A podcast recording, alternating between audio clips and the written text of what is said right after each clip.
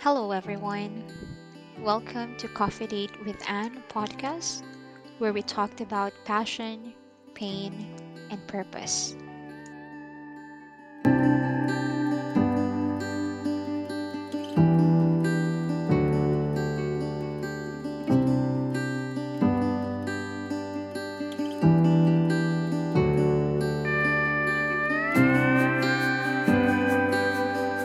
Happy, happy Thursday, everyone, and welcome back to Coffee Date with Anne podcast.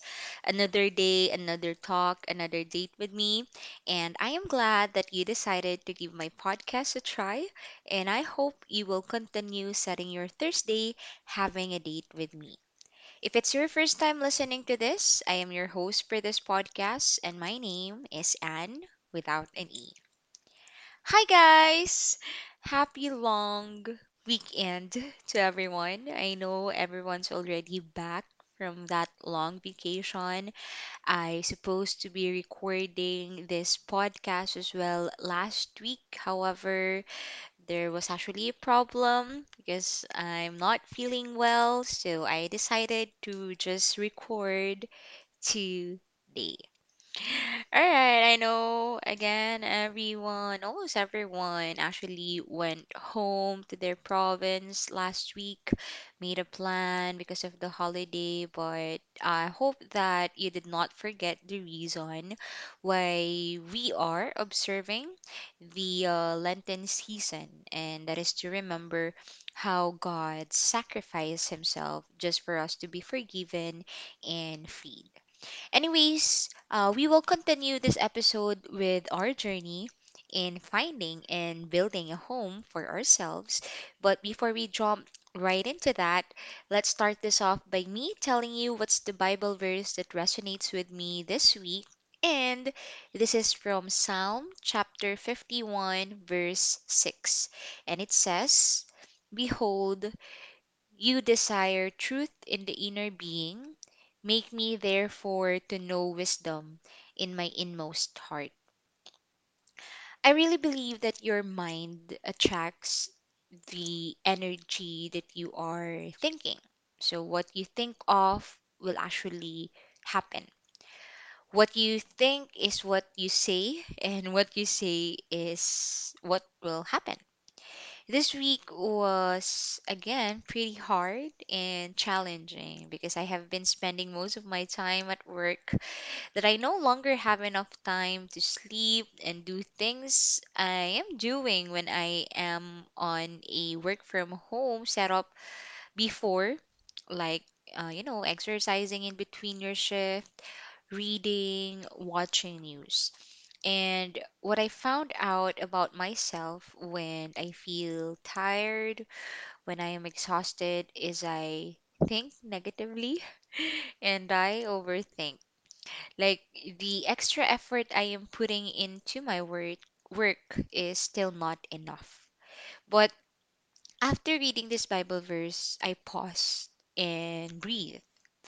I told myself that I need to focus on speaking words in faith starting today, keep my expectation truthful but still a positive one. I know that I don't need to deny that I am tired and exhausted at working, tired of my current circumstance, but I know God is using this situation to mold me, humble me, and of course prepare me for his better purpose, and that's what strengthens me. I wanted to say this prayer every time I feel weak and tired, that I believe God is working in me and fighting for me. It feels hard at the moment, but I know I am getting better all the time. So let's acknowledge the feeling that sometimes it is okay not to be okay, but do not let it affect you so much. Use it in your power. Use your feelings to be on your side, that eventually tomorrow it will get easier and better because you have him and he will not put you in harm. And that gives me peace. Thank you, Lord. Now, if this verse speaks to you as well, please let me know by sharing it with me through your socials. And if you wanted to share another Bible verse that resonates with you this week, I am also open to that. I will really be happy to read it. So please make my days and please connect with me. Anyways, we are already at episode sixteen of this podcast, and we will continue with part three of the series from the previous two episodes of Building a Home Within Yourself. And if you haven't listened to it yet, you can just click the previous button below so you could catch up before continuing with this episode. So, the title of this part three of Building a Home Within Yourself is Self Love is Being Empathetic with Yourself. Moving from being a homeless person to an at home person requires looking at your conditioning with empathy and not with judgment. And of course, working towards changing it. So instead of asking yourself, what is wrong with me? Ask, what did I go through that taught me to be this way? So you're looking at the root cause.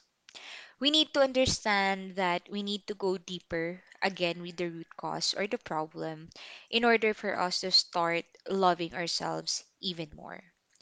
Going to the root of the problem entails you tracing back your why can't I have that or your fear in a way that helps you understand why a certain pattern has persisted in your life. This will allow you to understand yourself instead of judging yourself. It is important to display empathy toward yourself and work toward becoming the person you want to be, as opposed to figuring out what is wrong with you. Try to walk in your own shoes. Think back to an experience in your life where you find yourself regretting the way you reacted or what you accepted. Now, if one of your friend came to you with the exact same story, what would you tell your friend? Now, I wanted you to say that to yourself. It's your turn to go back to those stories. Turn to your inner child, your younger self that learned about its worthiness of love long before you became aware of it. Give the same love to yourself as what you are giving to your loved ones. You are worthy of that love from yourself. Anyways, I need to cut this episode really this short, but definitely we still have more things to talk about in our journey of building a home within ourselves. And I hope by the end of this topic, we can tell ourselves these words: welcome back home. I will talk to you again next week, guys. I love you and God loves you.